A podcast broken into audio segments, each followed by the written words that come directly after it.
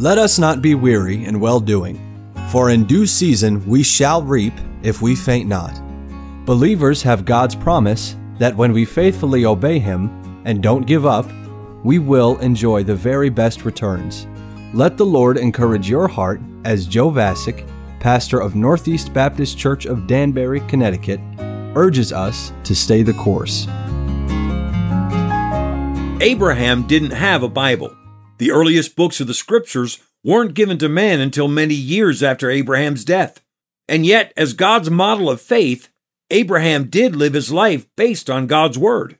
How? Because God spoke to Abraham personally. It's easy to think that if God spoke to you personally, that it wouldn't be very difficult to believe and obey. But God didn't speak to Abraham every day. In fact, years would pass in between the times that Abraham would receive new instructions from the Lord. And a person's mind can play a lot of tricks on him over the course of years. Even if you write the words down, after a while the doubts can creep in. Did you write that down right? Has God forgotten about you since He told you that? Have you stayed on track with God? Did God actually speak to you that day years ago? Our minds can really mess with us. You and I can get a fresh dose of truth every morning from God's written word. But Abraham often operated for years based on that last spoken message from God. When Abraham was 75 years old, God spoke to him and gave him the message that would direct his path for years to come. The essence of that message was, "I will make of thee a great nation." Wow, that's huge. That's where God's taking me. That's my great purpose. God's going to make of me a great nation. Yes, there are a lot of questions. How is God going to do this? What's my role going to be? But Abraham entrusted all the questions to the Lord, and he operated for years on His word. I will make of thee a great nation. After about 10 years of pondering every which way God's initial promise, with what seemed to be no progress towards the goal, Abraham was talking to God one day, and he said, "Lord God, what wilt thou give me, seeing I go childless, and the steward of my house is this Eliezer of Damascus? Behold, to me thou hast given no seed, and lo, one born in my house is mine heir." Abraham was trying to figure out how God was going to get him to, "I will make of thee a great nation." And he reminded the Lord that legally his servant Eliezer could be his heir, since Abraham had no children of his own. "Lord, is that how you're going to take me to, I will make of thee a great nation?"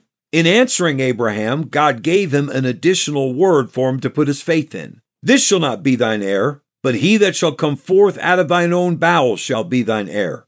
This was the first time God had stated that God would make a great nation out of Abraham's own offspring. This was a new piece of the puzzle. God was going to make a great nation out of Abraham, and He was going to use his own physical descendant to do it. This gave Abraham so much more to ponder, to believe, and to let guide him forward.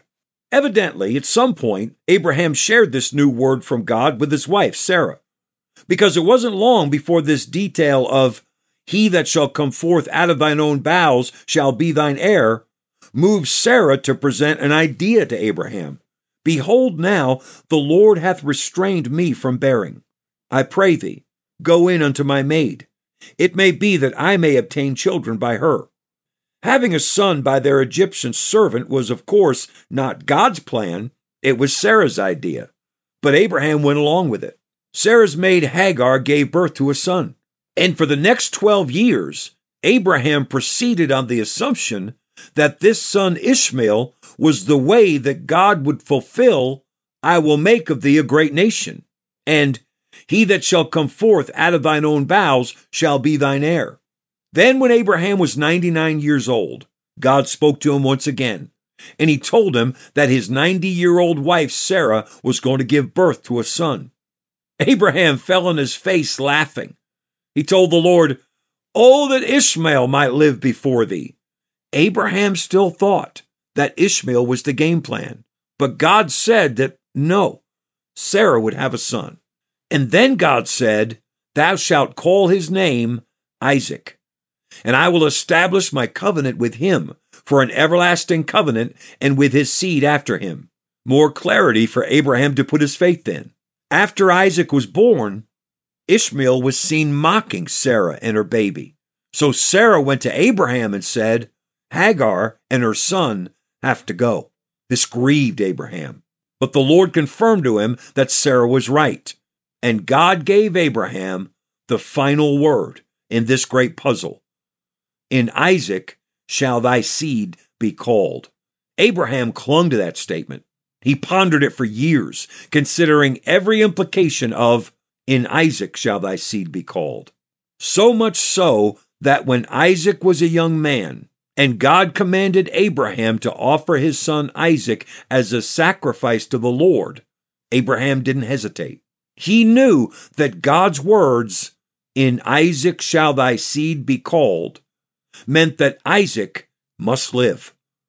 So even if Abraham did take his life, God would have to raise him from the dead in order to keep his word. In Isaac shall thy seed be called. Abraham lived his life clinging to God's word in faith and obedience. Christian, the Lord wants you and me to cling to his word in faith and obedience. Stay the course. We pray that today's program was a blessing to you. If you have any questions or comments, we'd love to hear from you.